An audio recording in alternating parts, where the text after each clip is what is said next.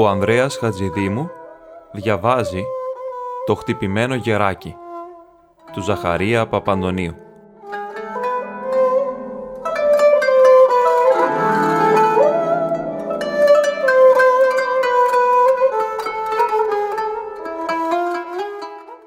Τα κοτόπουλα της κυρίας Λογάδη, μόλις ένιωσαν το γεράκι στα ύψη, έβγαλαν φοβερές κραυγές, ειδοποιώντας την κοινωνία και την εξουσία.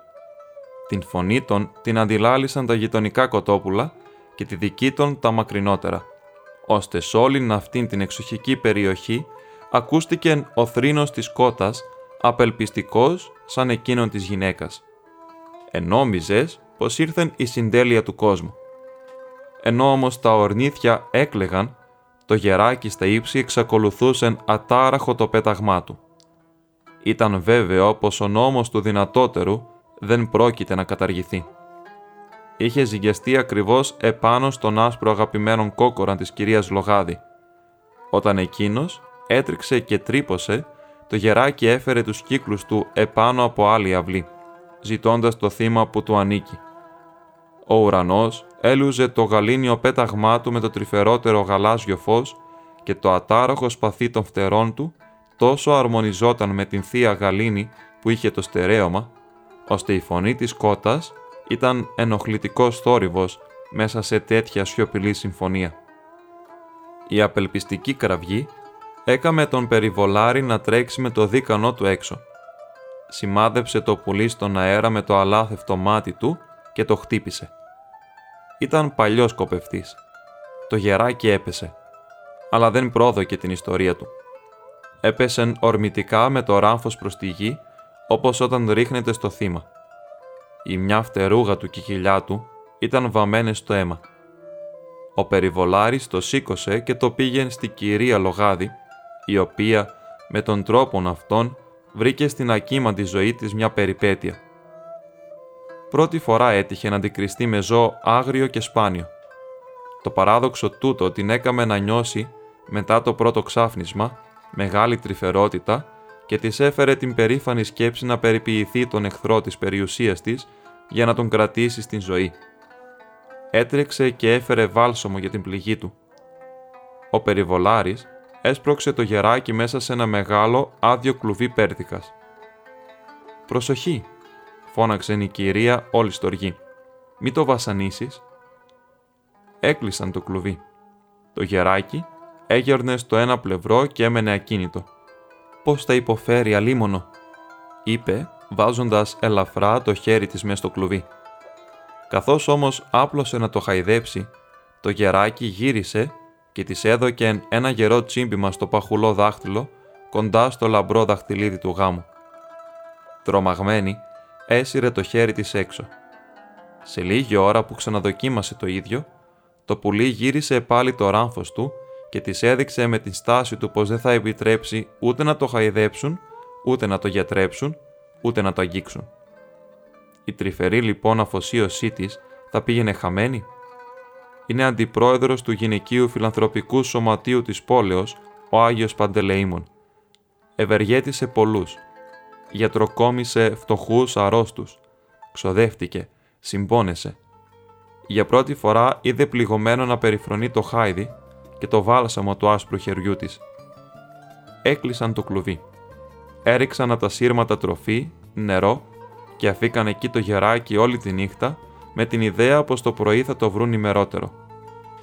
Το πρωί τα βρήκαν όλα όπως τα φύκαν. Το γεράκι ήταν στην ίδια θέση. Η τροφή τους στην ίδια, από το νερό δεν έλειπε σταγόνα. Τίποτα δεν άγγιξε, τίποτα δεν χρωστούσε στους ανθρώπους. Κρατούσε μόνο τον θυμό και τη μοναξιά ό,τι ήταν δικό του. Κάθε συμβιβασμό με τον εχθρό του τον αρνήθηκε και του πέταξε κατά πρόσωπο την επίοικια.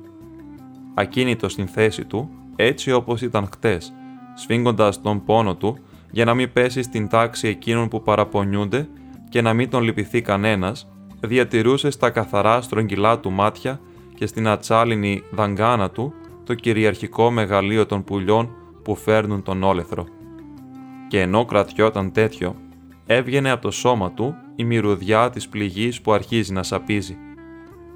Γυρίζοντας το μεσημέρι από την φιλανθρωπική εταιρεία, η κυρία Λογάδη απάντησε στον δρόμο τον αρχαιότερο δικαστή του Πρωτοδικείου. Ο αρχαιότερος δικαστής, με πολλές ρητίδες, πολλές γνώσεις, μεγάλη γκρίνια και βαθύ έλεος προς αυτούς που καταδικάζει, πήγαινε τον τακτικό του περίπατο στην εξοχή για να συναντήσει τα σπουδαία πρόσωπα του τόπου, καθώς συνήθιζε να λέγει «Δέντρα, λόφους και πέτρες».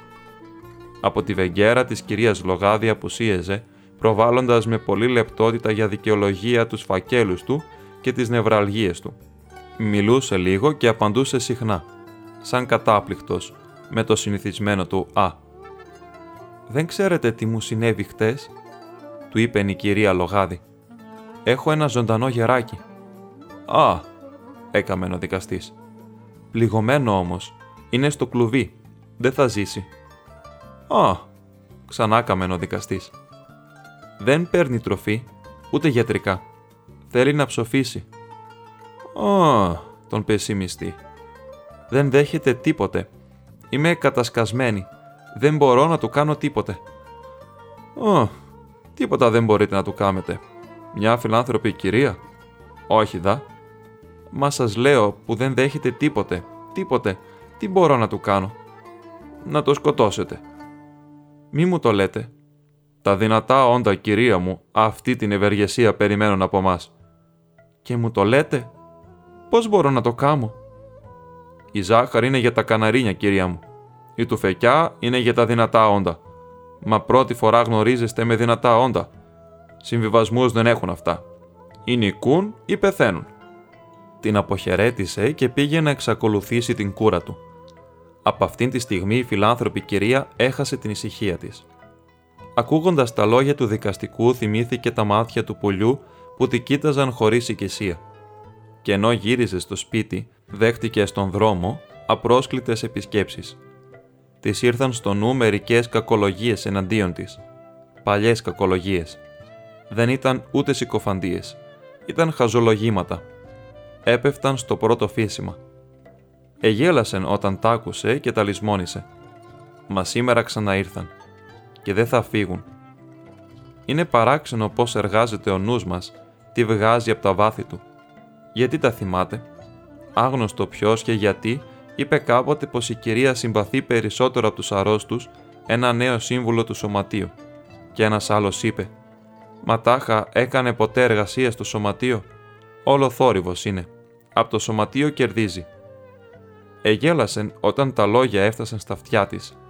Ήξερε λίγο από τον κόσμο είναι γνωστό πως έχει δώσει από την τσέπη της, από την τσέπη του ανδρός της, μεγάλα ποσά και πως συμφέροντα προσωπικά δεν έχει σε αυτόν τον κόσμο τουλάχιστον, ίσως να έχει τέτοια στη μέλουσα ζωή, επειδή στο άστρο που θα πήγαινε μετά θάνατον, ελπίζει αλήθεια να εισπράξει η ψυχή της τους τόκους αυτών των κεφαλαίων. Με όλα τα αυτά, θυμάμενη τώρα τις χαζολογίες που υπόθηκαν, δαγκώθηκε ως τα βάθη της ψυχής της. Σταμάτησε άλλαξε δρόμο. Έτσι της ήρθε να τρέξει να ψάξει αυτή τη στιγμή να μάθει τον άγνωστο δηλητηριαστή, να του πετάξει στα μούτρα το έργο της, την σπατάλη της, τις ζημιές της, την υπόλοιψή της, την καταφρόνια της, να κλείσει το σπίτι της, να πάψει κάθε επαφή με την κοινωνία. Αδύνατο να αναγνωρίσει τον εαυτό της σήμερα. Τι έχω, συλλογίζεται. Πώς, δεν είναι αυτή η πιο ευτυχισμένη κυρία της επαρχίας, η παντρεμένη με τον πλουσιότερο δερματέμπορο του νομού, με τις ωραίες μπιγόνιες, με το ιδιαίτερο στασίδι στην εκκλησία, με τις δωρεές στο σχολείο των θηλαίων, με το γοργό αμαξάκι που πηγαίνει στα κτήματα. Δεν είναι η κοσμική κυρία που μέσα στο ανοιχτό σαλόνι της οι υπάλληλοι του τόπου εσκότωσαν το τέρας της επαρχιακής νύχτας, παίζοντας τα ενάρετα παιχνίδια του δαχτυλιδιού και της Μπερλίνας, «Τι έχω», συλλογίστηκε και τράβηξε πάλι προς το σπίτι. Μα ο πειρασμός την έκαμε να περάσει εμπρός από το κοσμικό ζαχαροπλαστείο. Και τότε άλλες επισκέψεις, άλλες σκιές, άλλα δαγκώματα της ήρθαν στο μυστήριο τούτο που λέγεται ψυχή και ανταποκρίνεται με όλα τα ψυχα. Συλλογίστηκε αμέσω το μεγάλο καταήφι που παίρνουν μετά τον περίπατο εδώ οι κοσμικές κυρίες του τόπου, ένα τέταρτο πρώτου φαγητού και την ατελείωτη κακολογία που ακολουθεί το μάσημά του. Θυμήθηκε πως κουρκουσουρεύουν όχι από κακία, μα από απραξία, ότι δεν είναι δικό των και δεν γίνεται παιχνίδι των μορφές, ψυχές, ιδιοσυγκρασίες, αγάπες, ό,τι είναι έργο του Θεού και της μοίρας, ό,τι δεν είναι ασήμαντο. Και μέσα σε αυτά κουτσομπολεύουν τη βεγγέρα της, όπου ήταν καλεσμένες το φόρεμά της, την κόρη της, την φιλανθρωπία της, τον άντρα της, τα σερβίτσια της, ενώ αυτή τη στιγμή, αν μπει μέσα η ίδια, σηκώνονται και την αγκαλιάζουν με περιπάθεια. Στη στιγμή γνωρίστηκε και με την κοινωνία, με τη ματαιότητα, με το μηδέν. Τότε γύρισε και είδε την πόλη απελπιστικά μικρή. Ξανακοίταξε την πλατεία με τα αναποδογυρισμένα αναλόγια της βραχνής φιλαρμονικής, τις στέγες, το τοπίο. Ένιωσε τον καιρό ατελείωτο και της φάνηκε πως όλα τα μίση, όσα έπνιξε τόσον καιρό στα χριστιανικά της βάθη, ήταν μέσα της. Δεν έσβησαν. Θέλουν να ζήσουν. Είναι αίμα από το αίμα της, ψυχή από την ψυχή της. Συναλλάγματα σιωπηλά μα αθάνατα, σαν εκείνα των καλών των κιστών, σήμερα διαμαρτυρήθηκαν. Το γεράκι, τα μάτια του, πάντα την κοιτάζουν. Α, πόσο δύσκολη είναι η αγαθότητα, πόσο αδύνατη η αγάπη.